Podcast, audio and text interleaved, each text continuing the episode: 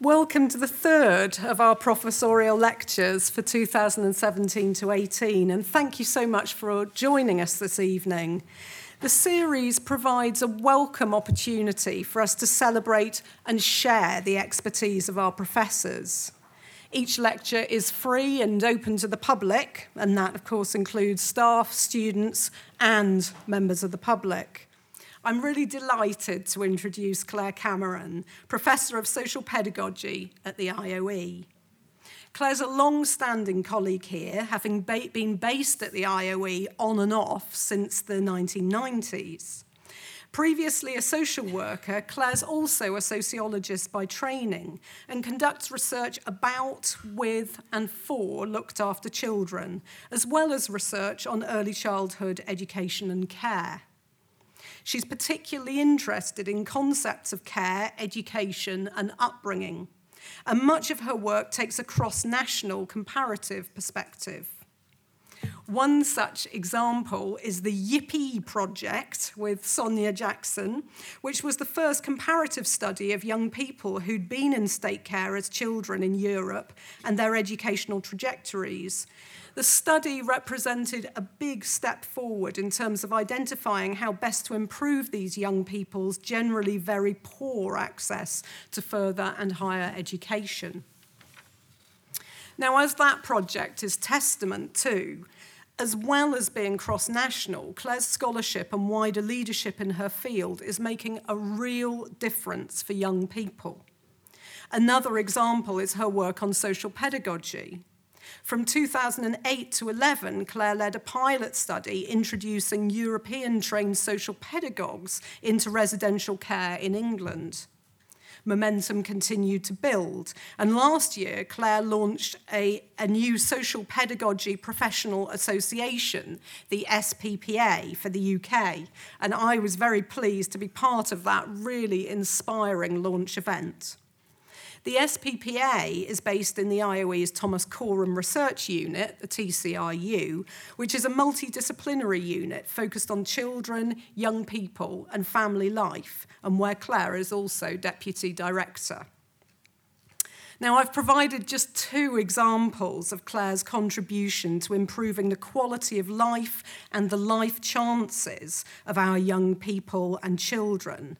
So now let's hear more from Claire herself. Claire.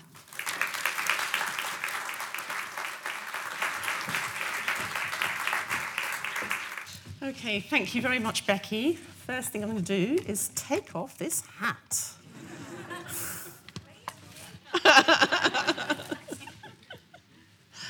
Phew, okay. Thank you so much, everyone, for coming. Um, my research career has um, evolved to be about supporting practitioners who are generally not held in high regard in society. They work in care and education settings with young children and young people who are often highly disadvantaged themselves. I'm interested in the relationship between who they are as people and what they do in practice. Much of the work has been cross-national, as Becky said, and I'll be talking about findings from three cross-national studies um, today. And much of the work has been in teams, and I'm indebted to all the teams I've worked in, in T C R U and elsewhere. Um, that work has enriched my thinking and the research. So what I present today is my own, but I very, very, value, very much value my colleagues. So in fifty minutes, I don't have time to cover all my research, but I hope to draw some coherent lines of thinking. So I have three children. They're grown up. Two of them are here. One of them's late. The one who is late, Tallulah, a long time ago, we were driving to a music lesson, and we were talking about my work as a social researcher. And Tallulah asked me pointedly, "What have you found out exactly?" And uh, I hummed and hawed a bit. And in this lecture, I shall attempt to bring together some of that finding out, although anyone in the social sciences knows how provisional knowledge is. So, children, young people, and families are facing an ever more unequal U K, but one where the social and public visibility of, visibility of children and childhood has never been greater.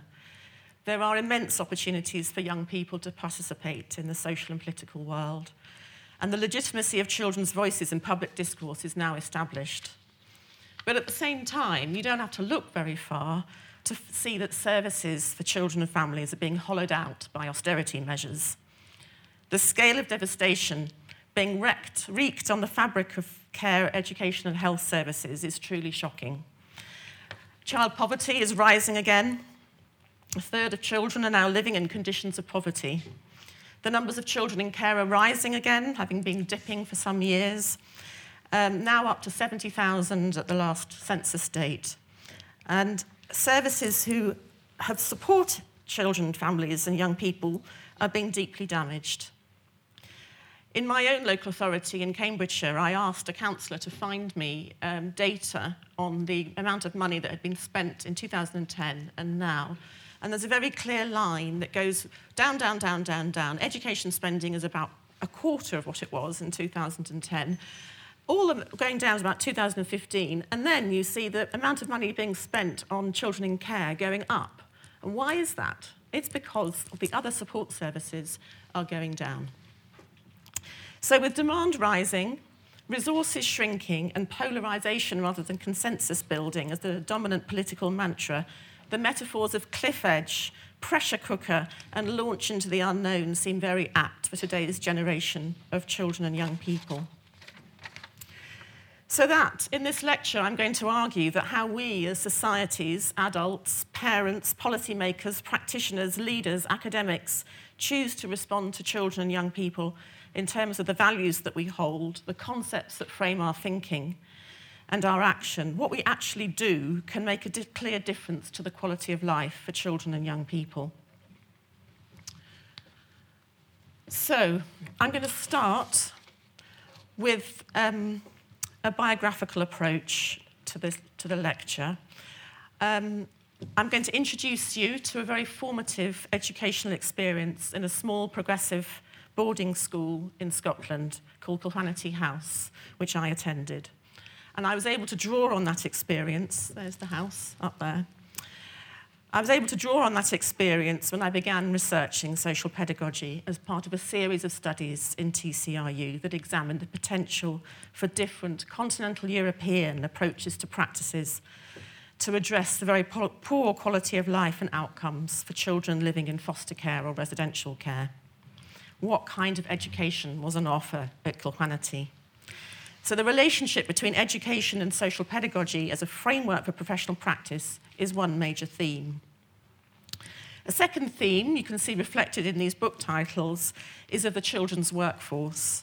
The relationship between the characteristics of the workforce, the professional education, and uh, the operational context and what they actually do to shape children's lives was a key theme in several studies that I'm going to draw on today, particularly working with children in care and the Yippee project that Becky mentioned, improving access to further and higher education and care work in Europe.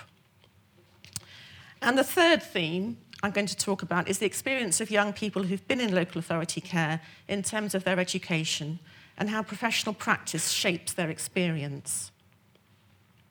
And finally, I'm going to introduce some more recent work that holds the promise to shape professional practice responses to children in care. And that's about a multidimensional concept of belonging in a social pedagogic res- as a social, ped- social pedagogic response. So the children and young people I'm thinking about in this lecture are mostly those who don't live with their birth families, largely due to abuse and neglect, family dysfunction and abandonment. My position is that this group of children are children first and should not be defined solely in terms of their adversities, as victims, dangerous or vulnerable, but as rich as any other child in talents and possibilities, and with equal rights to education, a cultural life, health, friendships and love. Children could, should be, in children in care should be, in the words of one of our interviewees, getting some possibilities in life.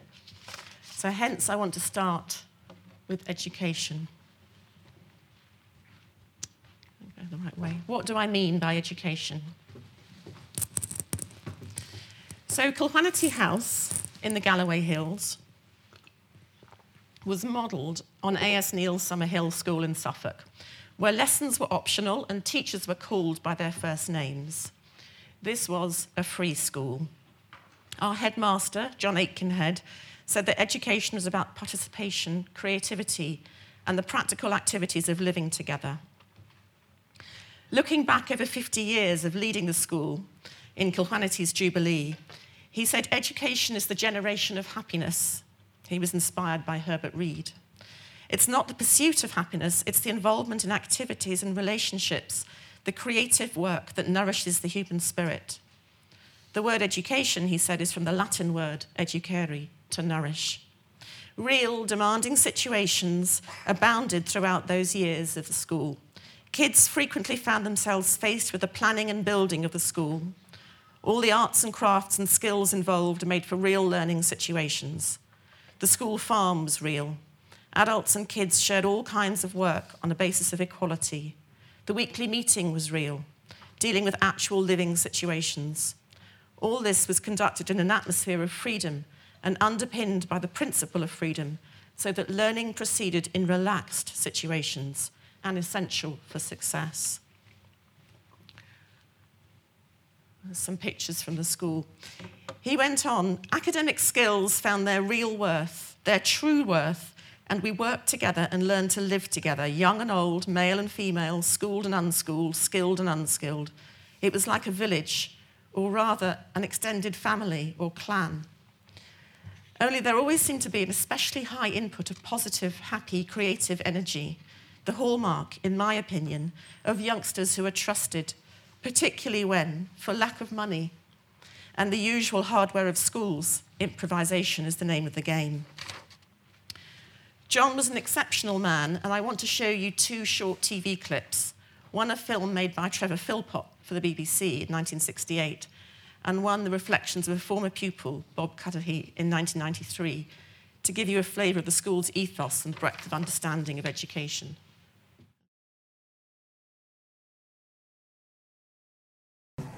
The idea behind the school is to allow people to find themselves. And that goes for the grown-ups as well as the children in the place. How do you do this? What are the main dif- differences between this and uh, conventional state school or boarding school? I don't know if the ordinary school sets out with the same, you know. But uh, the general means of allowing this to happen here is a provision of freedom, of time and space. You don't set out with such a hidebound curriculum, and you don't set out with a tight day of lessons. Does this mean that children can do more or less as they like? Well, no, I think they, they've given a, they're given a chance to do the things they like doing. He's free to begin learning algebra here, or German, or French. But if you decide to learn French, it isn't good enough, I point out then, to come to the class only when it comes up your back, because you have to meet the requirements of a new situation, the class. The time the teacher has, the time the others have, the time you have, the method the teacher thinks good, your abilities. All these new laws come in, and so you must keep to the laws. What ultimately was provided here was love and affection, respect, regard, freedom,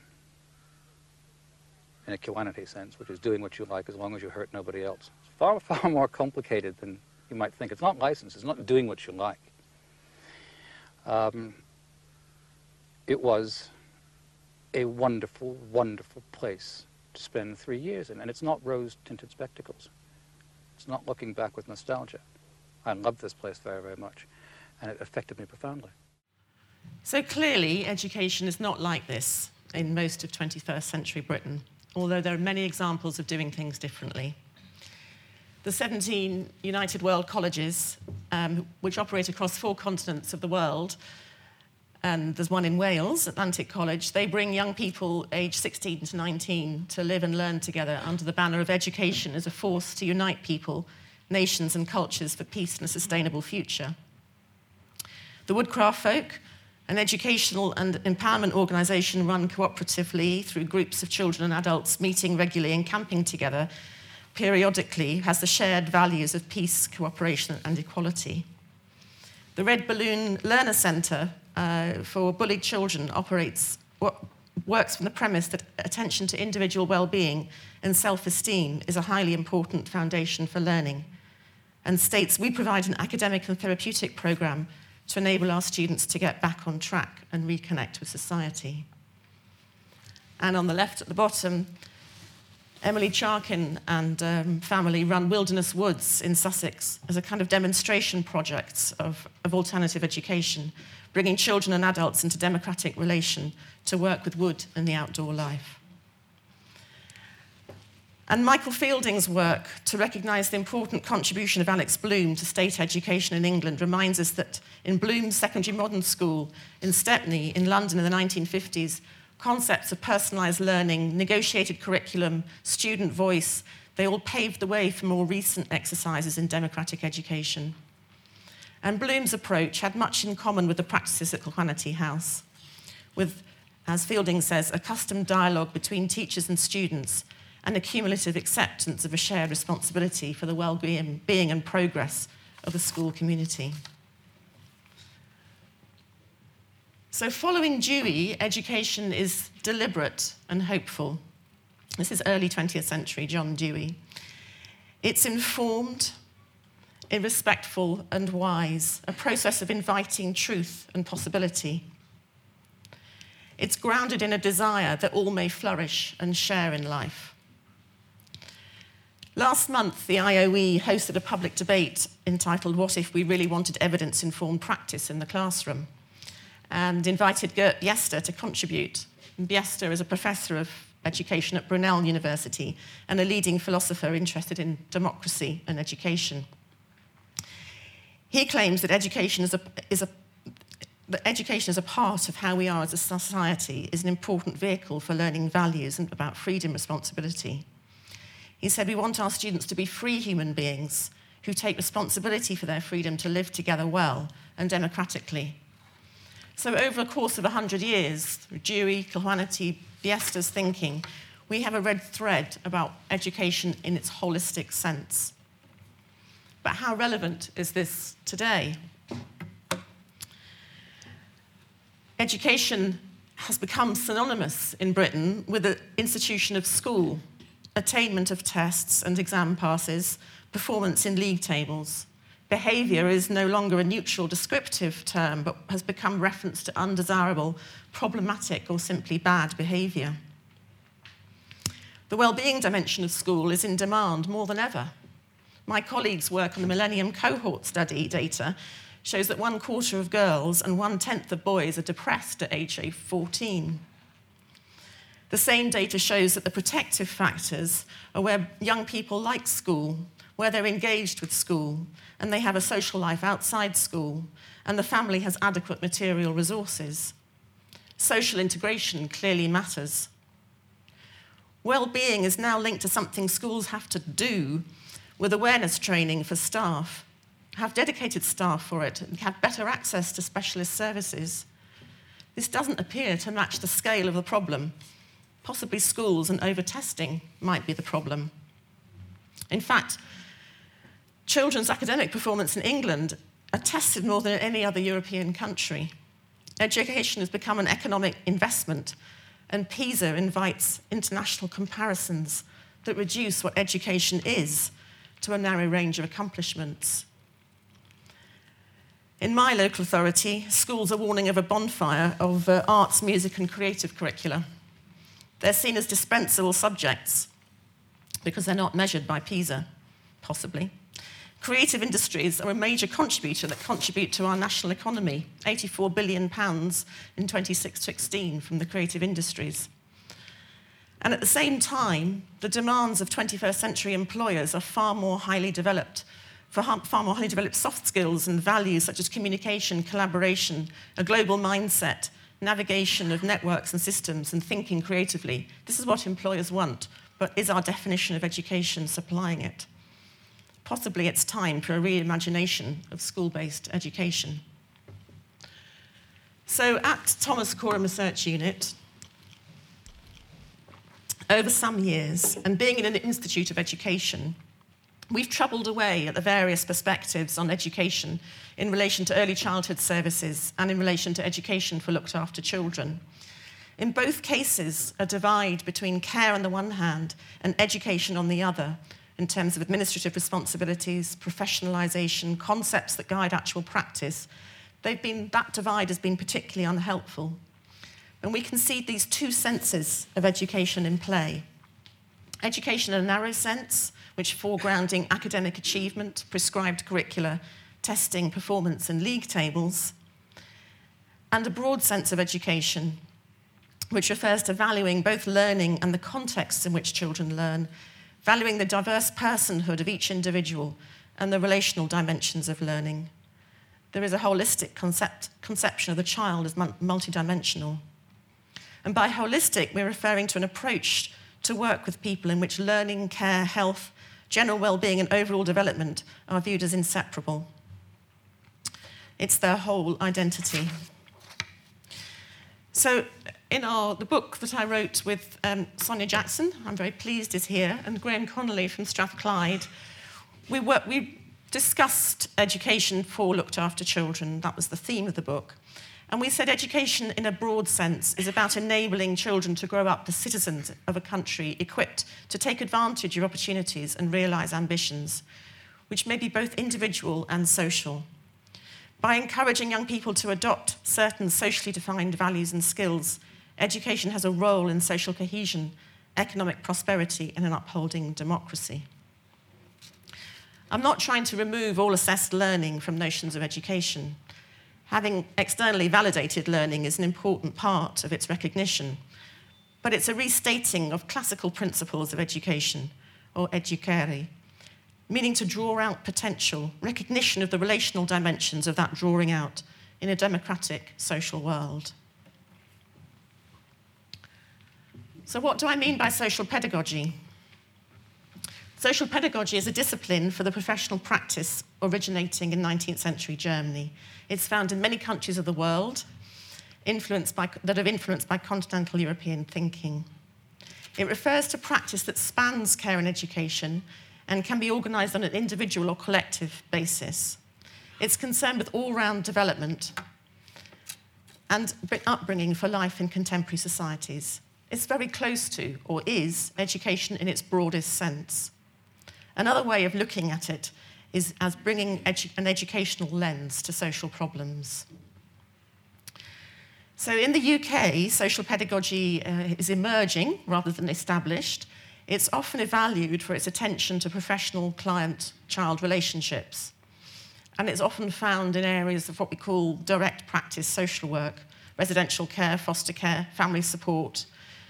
It's a way of thinking about group settings such as youth work, work with care leavers, and an early childhood education perspective. In Denmark, for example, the pedagogue is the major occupation working with young children in, in kindergartens and out-of-school services. And there's a clear social justice dimension to social pedagogy. It was developed to support the integration of disadvantaged young people into societies through both developing their skills and ways of managing and addressing social inequality in society at large. There's also a living and community dimension. It's often referred to as sharing the life space. And in, within the life space, just the everyday life, you can value what is the seemingly mundane. Um, Robin here has a project about washing up, and washing up can be an educative uh, prospect, can be an educative encounter, if it's uh, valued. So promoting democratic values within shared spaces implies relatively flat hierarchies, both within staff groups and between children or clients and adults. The expressive arts, outdoor activities, both have an important place in the social pedagogy. They facilitate the doing and being together, around which relationships of authenticity and meaning can flourish. Social pedagogy's lived with the tension of being, on the one hand, an educational integrationist project, and on the other, what's said to be a, a thorn in the flesh of officialdom, where social pedagogues seek to transform societies on behalf of the freedom and justice of their usually disadvantaged clients. And the mission of social pedagogy is not to keep things as they are, but to point out and address injustice and support peoples to equip themselves to address injustices.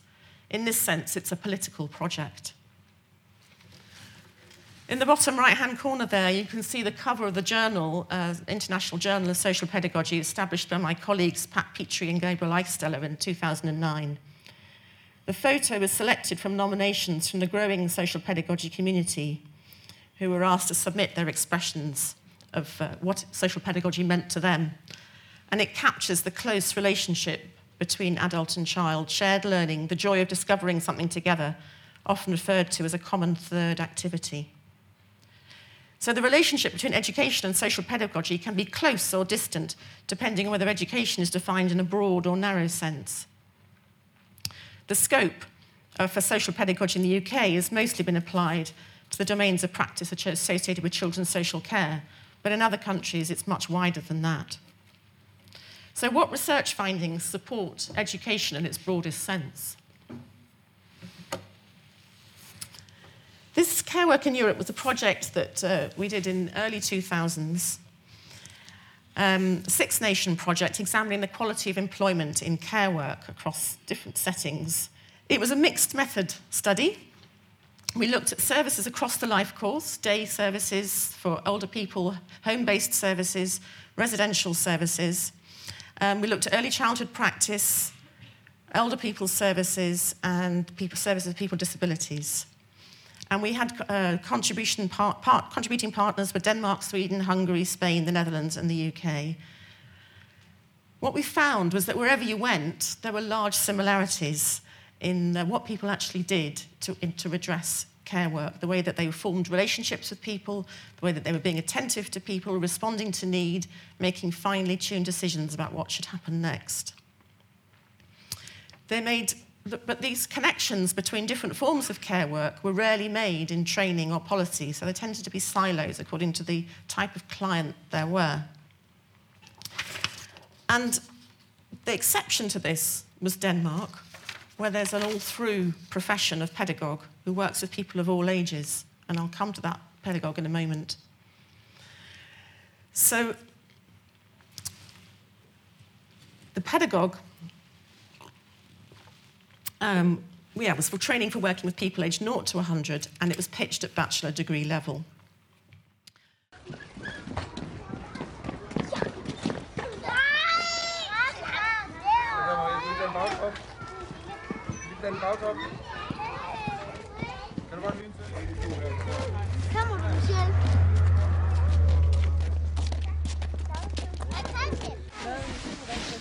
This is a this is in the kindergarten in, in Denmark, where we uh, we filmed, we made films in each of the three countries, and then we showed them to groups of practitioners, and then we got them to comment on what they, how they related what they could see on the film to um, the practice that they were used to in their own settings.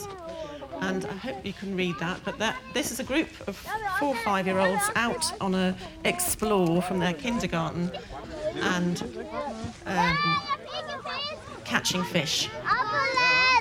So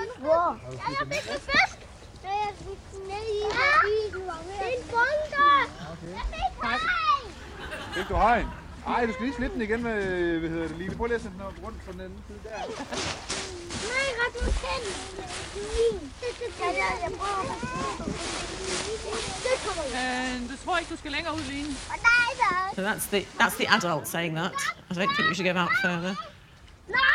Markus, det gør ondt, det der faktisk. Hvor er der noget? Er det den rigtige? And that's the adult saying, attending to a splinter. Jeg tror ikke lige det blev. Jeg tror ikke, det var noget, der var der. Jeg tror ikke bare, det er skidt. Det der, det er maling. Stikker det lidt? Det får vi lige se, når vi kommer hjem, ikke? Om det stikker endnu.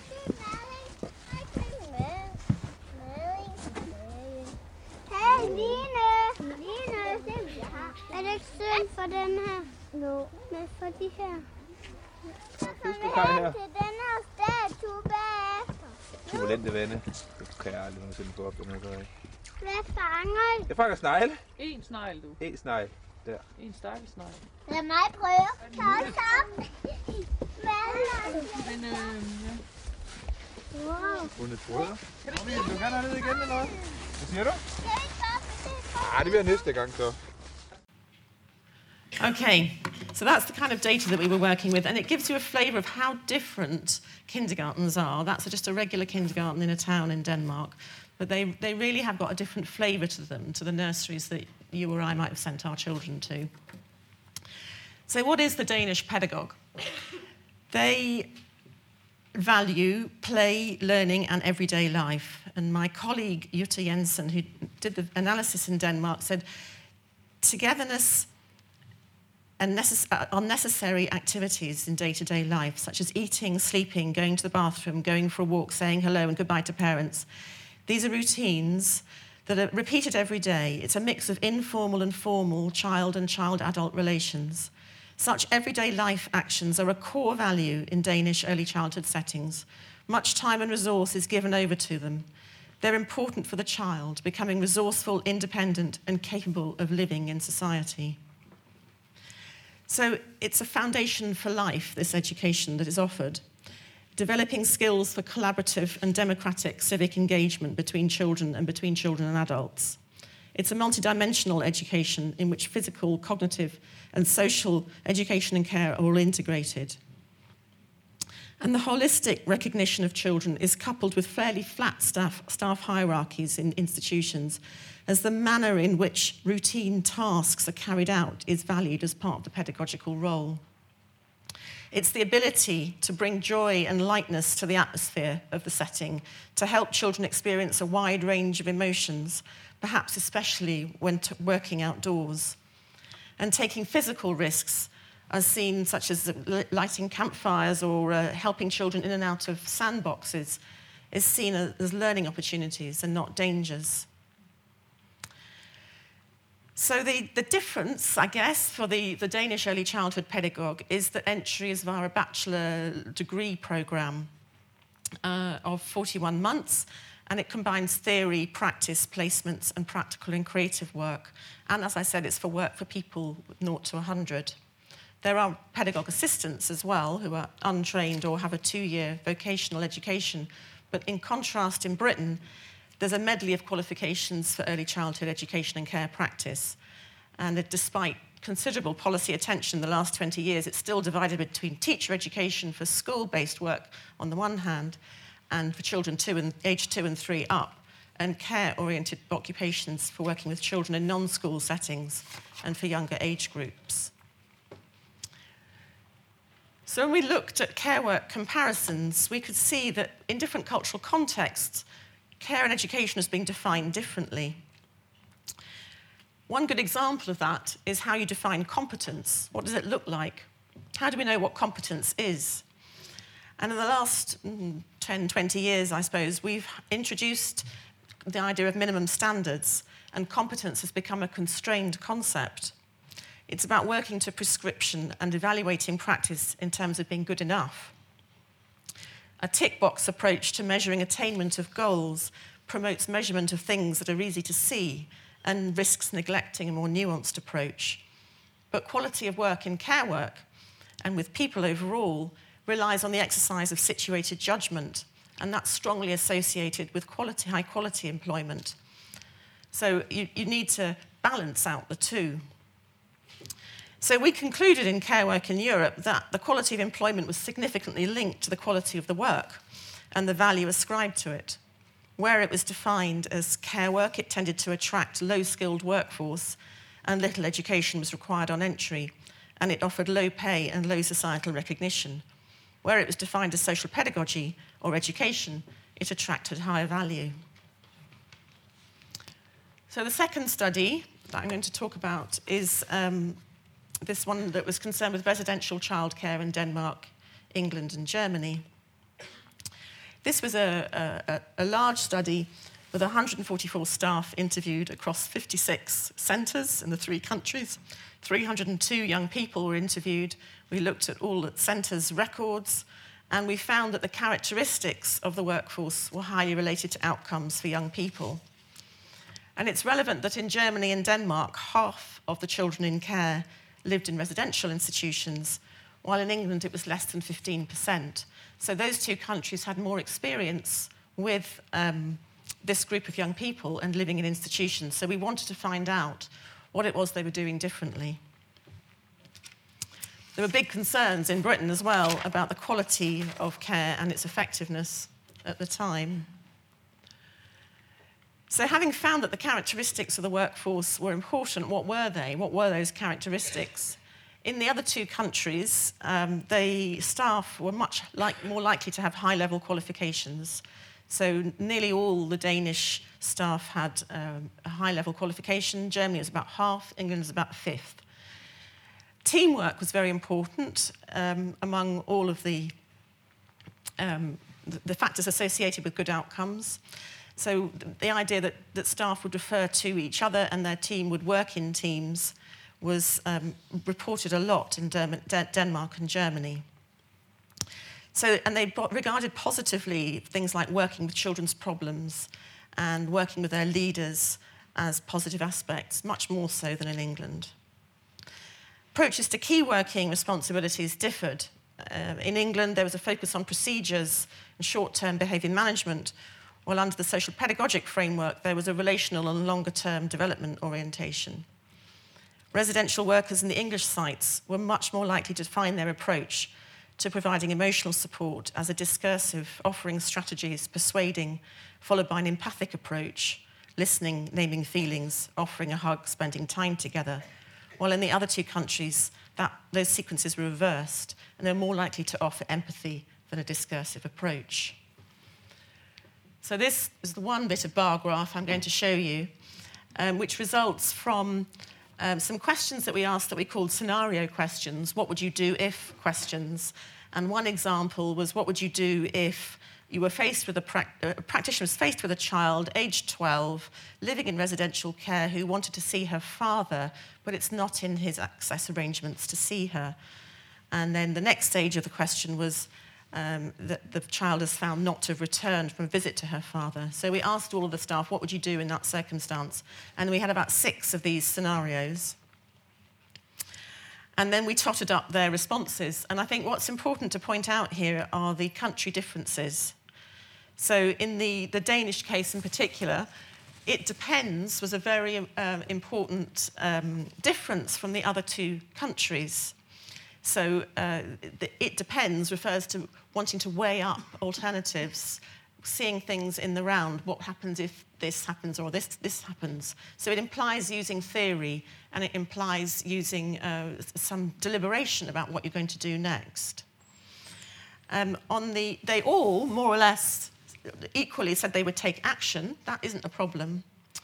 But in these, the second uh, set of graph, the second column on the procedural one, was a ref- reference to following procedures as a first response. And there you can see that the, the English response was quite high, about the same as the Danish one. So it's not that the Danish ones are flaky and just doing what they want, it's that they are following procedures, but they're also thinking it through quite seriously. So, and then the other thing I would point out is the, the collaboration on the Danish response um, towards the end there. Far more people talked about doing it in collaboration, which fits in with the finding around it, the importance of teamwork in the, in the Danish approach. So what did all these differences, these are the same people, the same, doing the same, working with the same group of people, but doing it differently in different countries. And the difference for, with outcomes was, um, was quite startling. So placements were more likely to be stable and contact with the birth family more likely in Denmark and Germany than England. And fewer children under sixteen were not in school in De- Denmark and Germany compared to England. And even compared with national trends, the pregnancy rate for under nineteens was much higher in England compared to Denmark and Germany. And then the one that really got the Department of uh, Education going at the time was the rate of criminal offences. So um, the...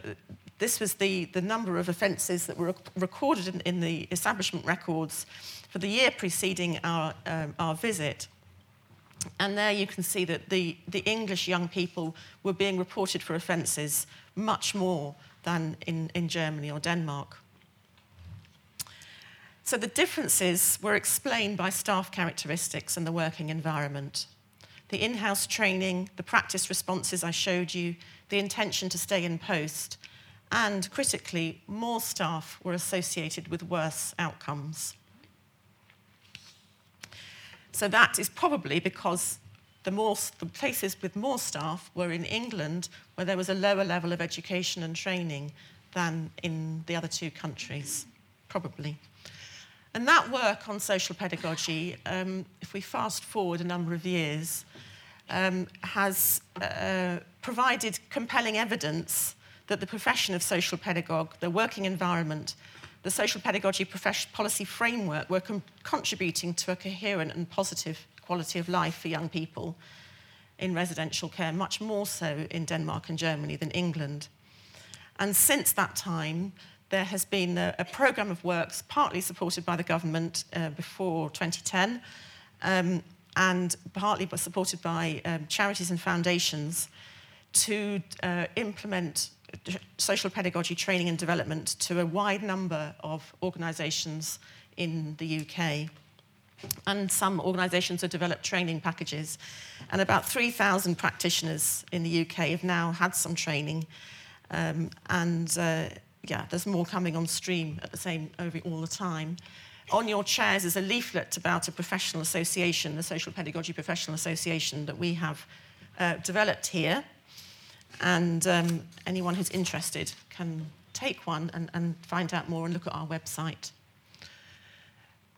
So the third area of um, research that supports social pedagogy is um, Yippee. Becky mentioned it, a great acronym, one of my rare moments of wit with, with acronyms.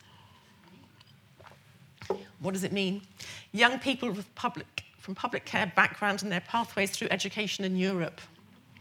It was an E U-funded study, um, and in five countries, Denmark, Sweden, Hungary, and Spain, and the U K. And we wanted to know what was happening to young people who were equipped to go forward to, to uh, post sixteen education. At that time, education, compulsory education finished at age sixteen. What was happening to those young people in five countries? Were they able to go forward into um, tertiary education in the same way as children who hadn't been in care? Um, or were there particular barriers about their in-care experiences? And um, we amassed a lot of interviews, nine hundred thirty interviews, across these countries with a range of young people, people who that they had nominated as being important to them, policymakers, um, education providers, and so on.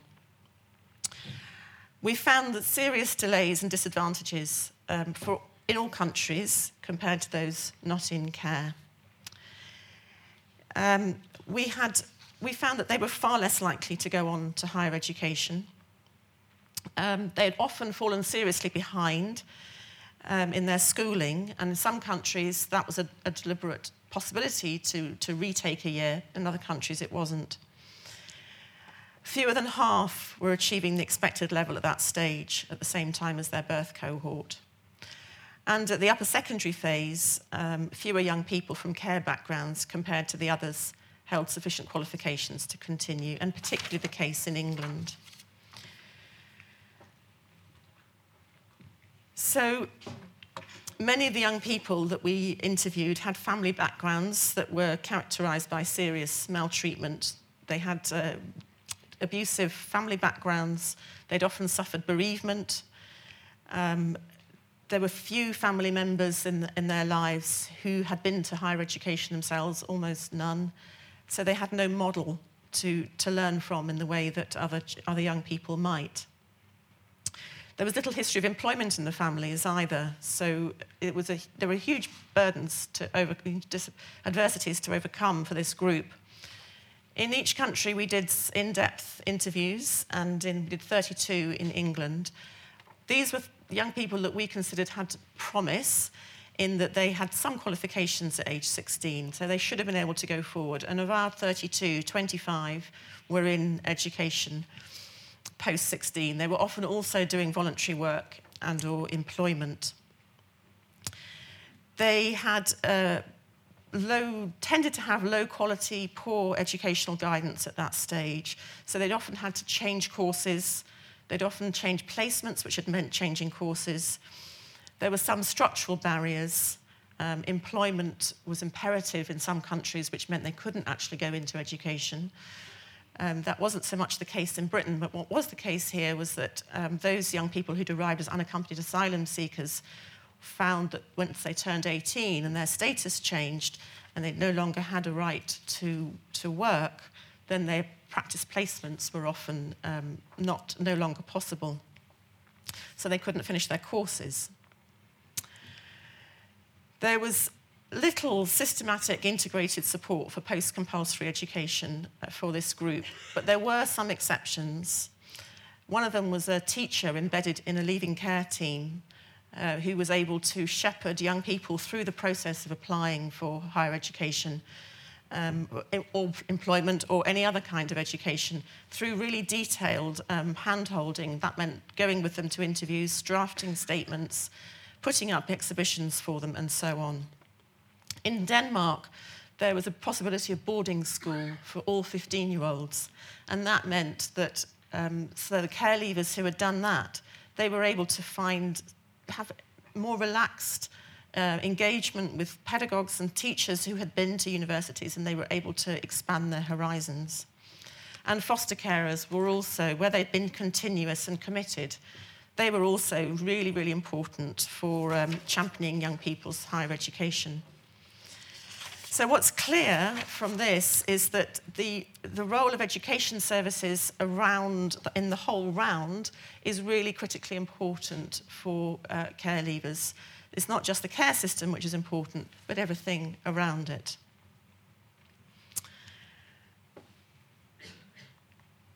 So when we think about responding to children, we're talking about combining care and education. We're talking about a broad educational response that's required for children in care and care leavers. And that means not just one part, responding not just one part of their needs and being, but valuing the everyday context in which they live, seeing the learning and development opportunities in the most mundane of circumstances.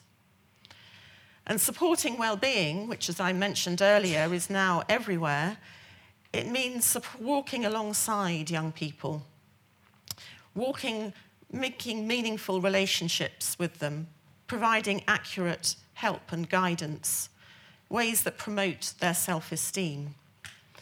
And in fact, I've called this model an educator who is an expert in everyday life, because the everyday life context in which young people live is one in which the foster carers, the residential workers know very well, and they need to be able to be valued for that expertise. It's also important that we go uh, to recognise young people's contributions. They are making their lives, and they need to have active recognition of their, of their own and their social lives, their self-esteem, their civic engagement, the societal structures, their legal, the legal systems need to be able to respond to children in a broadly educational frame. So now I turn to my third theme, which is belonging. And if social pedagogy is about relationships, what kind of relationships are we talking about? And there's been a, a, what we call a relational turn in the last five, six, ten years, including in House of Commons reports, who in two thousand nine said it's the quality of relationships that will determine whether a child in care feels cared about on a day-to-day basis. But it's mostly focused on attachment theory. And uh, it's about the only paradigm that there is at the moment to work with. And attachment theory poses the idea that, and it's perfectly, holds perfectly true, it's just not the sole explanation, poses that you need an adult and a child to be in close connection, and a child has to grow up with a very responsive, attuned adult in, in order to um, develop as a, as a whole being, as it were.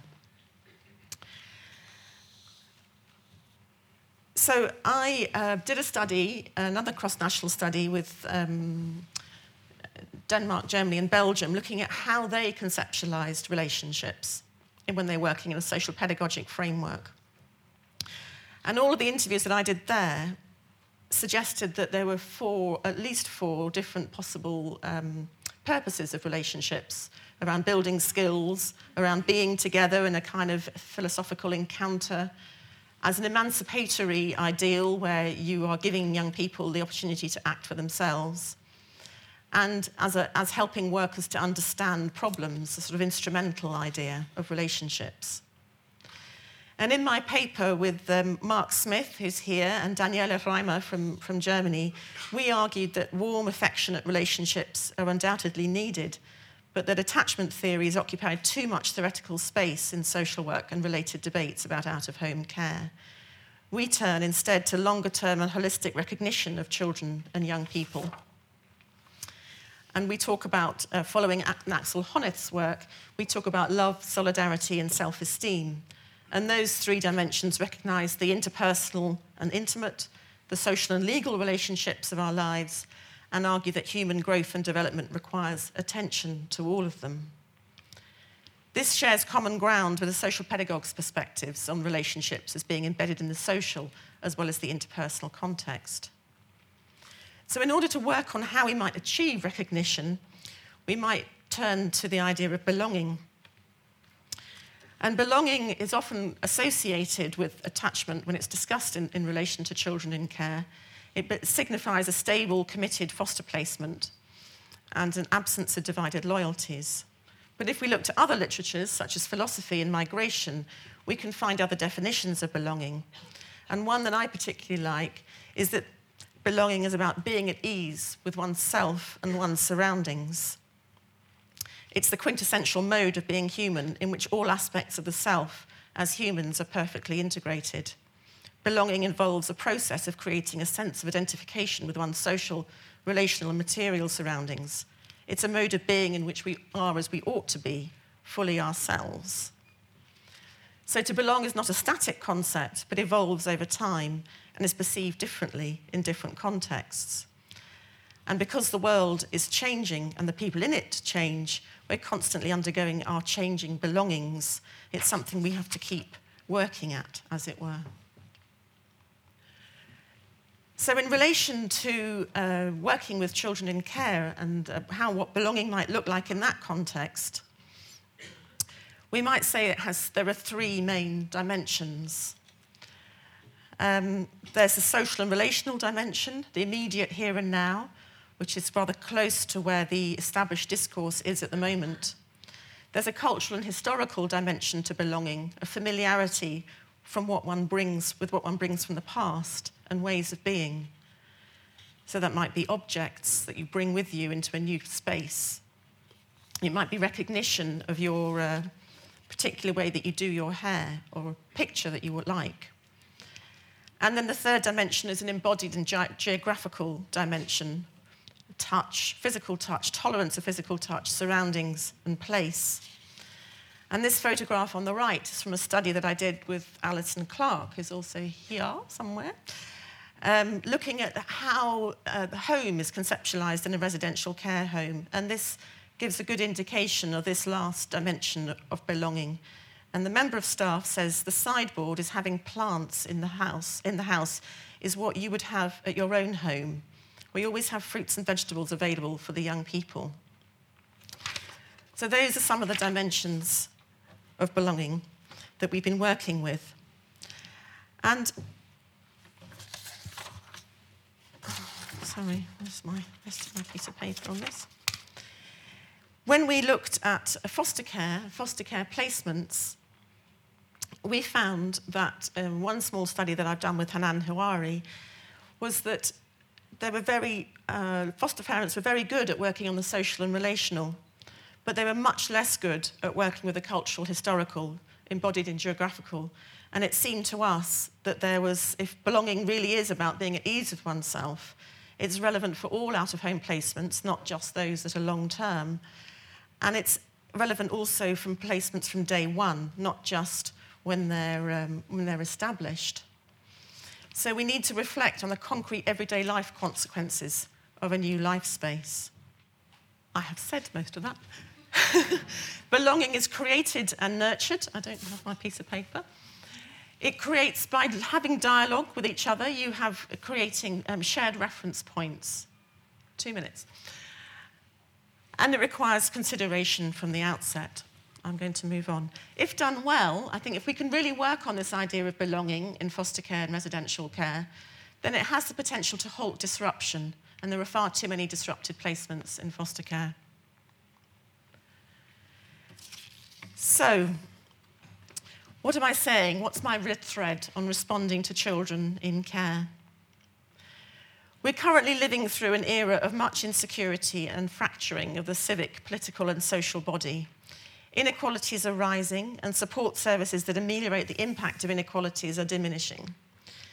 Young people in out-of-home placements are in danger of being at the centre of a perfect storm of impoverished resources, poor recognition of staff and underdeveloped knowledge bases for professional practice, so that young people come to official attention as criminal or mentally ill, and the potential to make a constructive and long-lasting difference to their everyday lives is rarely visible.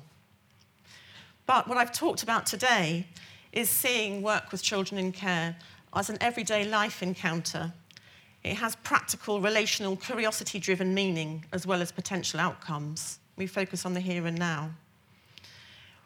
I'm arguing that care is seen as education and upbringing, a developmental as well as a nurturing and caretaking task, and that educators who adopt a critical and reflective position, they have a humanistic stance as well as relational empathy. And finally, that educators forge, nurture, and together enjoy creative and practical opportunities for young people, as well as taking them to school and helping with homework. I'll leave it there.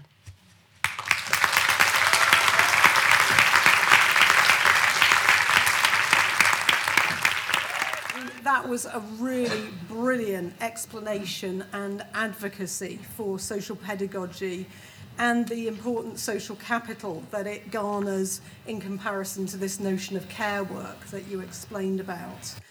I've learned about the importance of taking uh, this combination of care and education for excluded uh, young people in care really seriously. And of course, again, it was really inspiring, wasn't it, to hear about the impact that Claire's uh, deep and wide research findings and advocacy have had on the whole um, profession and sector. So that's really um, inspiring, Claire. Thank you. I was also really struck by this notion of your demand for equality of access to possibilities. That will stay with me. Uh, thank you, Claire. And we now um, are really lucky to have Mark Smith, who I will introduce now, as our respondent today. Mark is Professor of Social Work at the University of Dundee. Before moving into academia, Mark was a practitioner and manager in residential care settings for almost twenty years. He's since held posts at the universities of Strathclyde, Edinburgh, and Dundee. His research interests span care and upbringing, social pedagogy, social work ethics, and theorising social work. And he's written widely on residential childcare, social work, and moral panics. His edited book with Viv Cree, Social Work in a Changing Scotland, is published this month. So there's a little plug there, coming out on the twenty-third of February. Now, we're really pleased that Mark's been able to travel down from Dundee to join us this evening. Thank you, Mark. Please, can I invite you to make your response?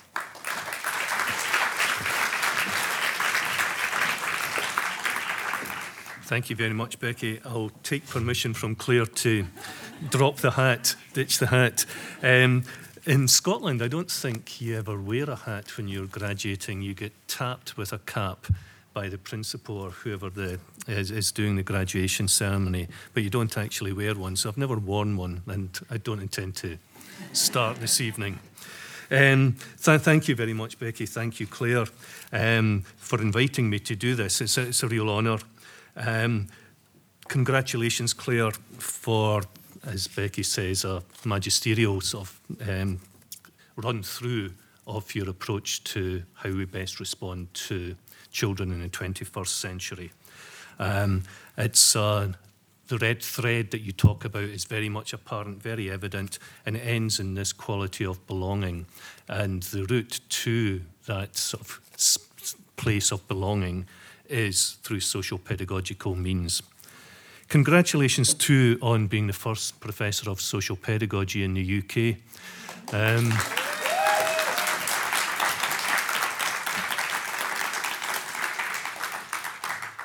I'm actually jealous because I don't think being a Professor of Social Work actually conveys um, what I have done as a practitioner or what I would like to do as an academic.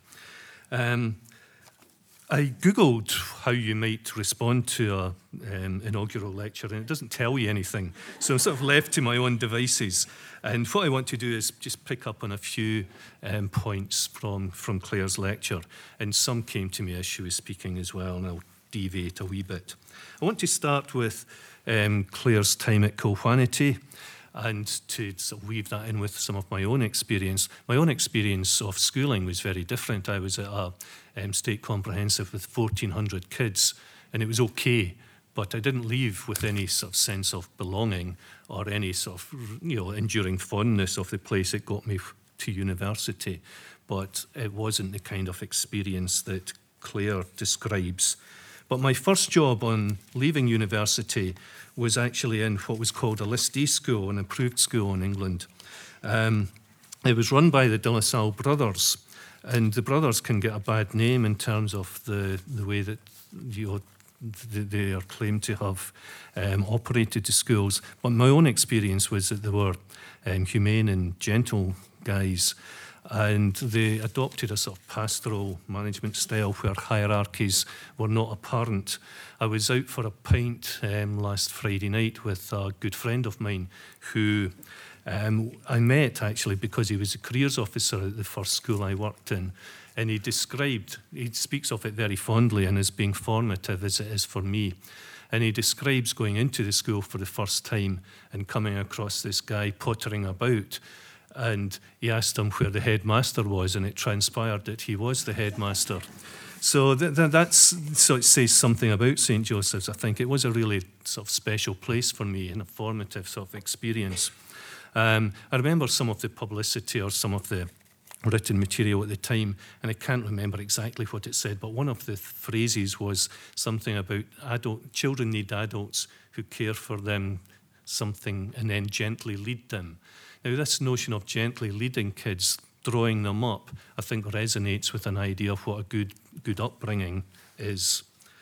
Um,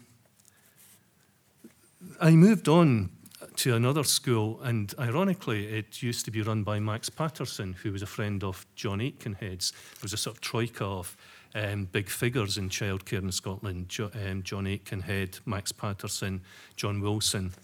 Um, but it had reverted to a more traditional List D school by the stage I, I went.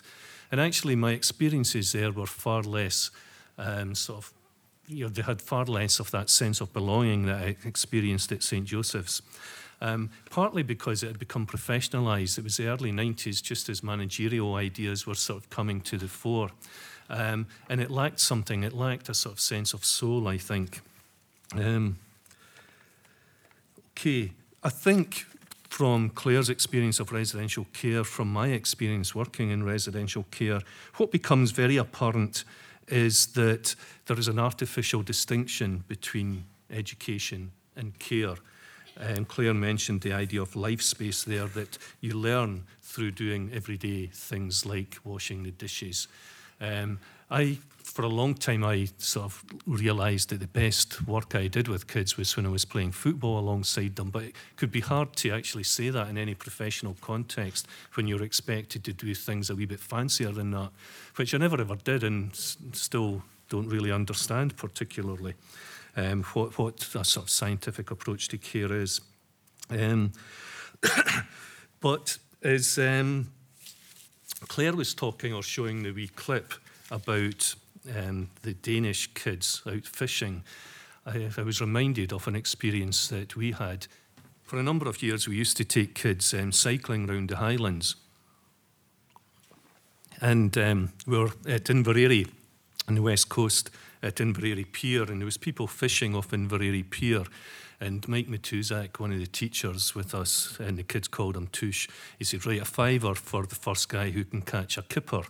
and Bernie, a wee kid, came up to him and said, "Tush, you can't catch kippers, they're, pickle, they're um, smoked herrings." And Mike said, "Of course you can catch a kipper." Um, so they're fishing away, and Mike had sent us out to try and buy a kipper so we could put it onto his line. And we couldn't get a kipper, but we could get a, a, um, one of these candy kippers, which we did, and we got one of the other kids to go under the pier and hook that, you know, candy kipper onto his line. So, I mean, it's just one of these wonderful experiences. And the boy's name was Bernie, and I came across him a um, number of years later, probably fifteen, twenty years later. And I remember him saying to me, he stopped me in the street and said, "Those were the best days of my life. I wish I could turn the clock back." Now, he didn't last much longer than that, actually. He died a number of years, a number of months after that.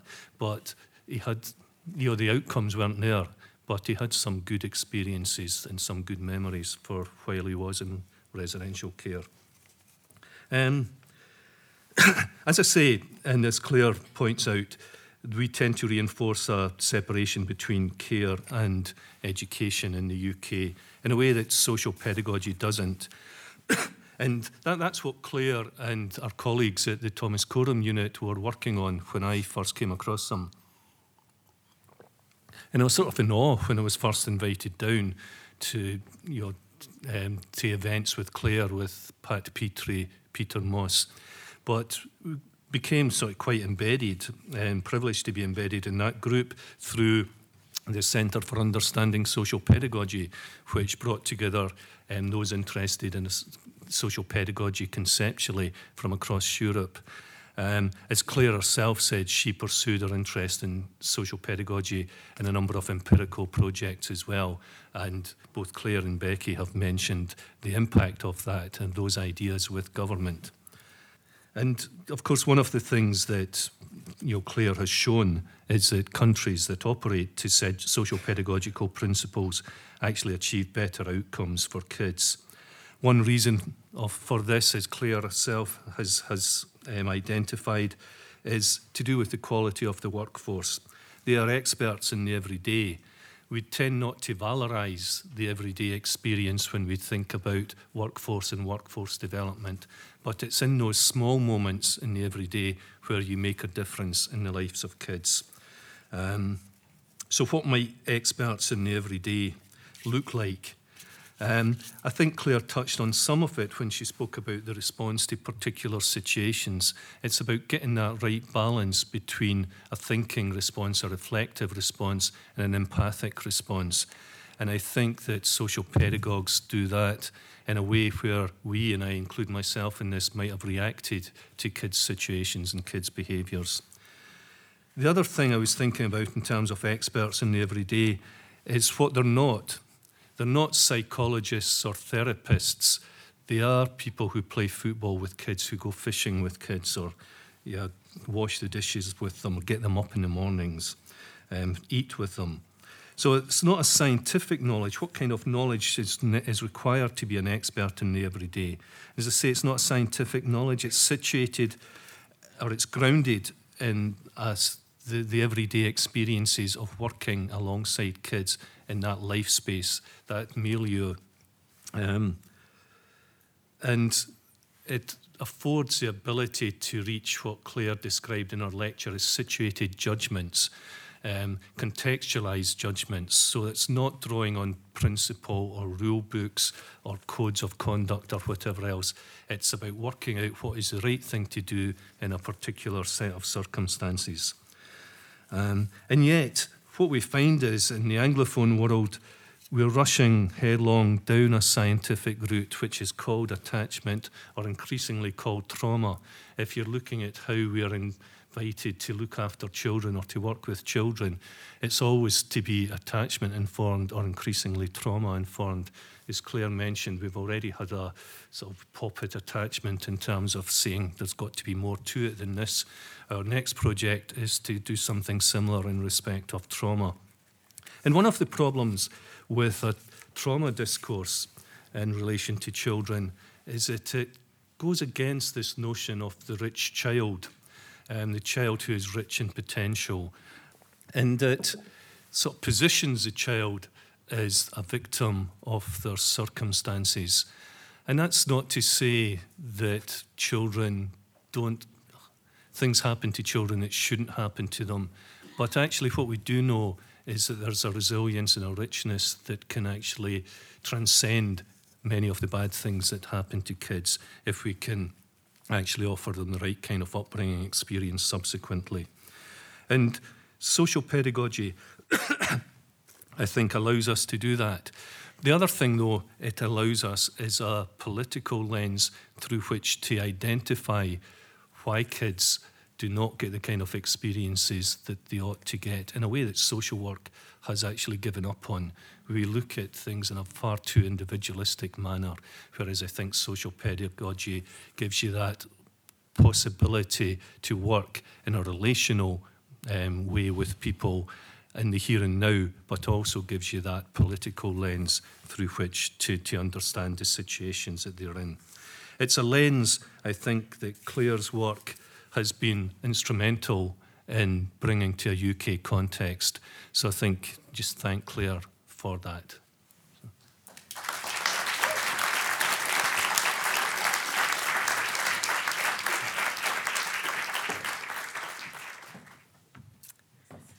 Well, it falls to me um, to thank Mark for his thought-provoking and generous response there. Thank you very much. And to Claire for her terrific speech. To all of you, of course, for coming and listening and participating. Um, this is a traditional inaugural lecture, so, of course, there are no questions and answers in this format. But you will, of course, have time and the possibility of talking to Claire and talking amongst yourselves about the themes that have been raised at tonight's event over a glass, whether alcoholic or otherwise. And I hope you'll join us to do that in, reception, in, the, in the reception. But thank you for coming. Thank you to our speakers, and I hope you'll join with me in thanking them.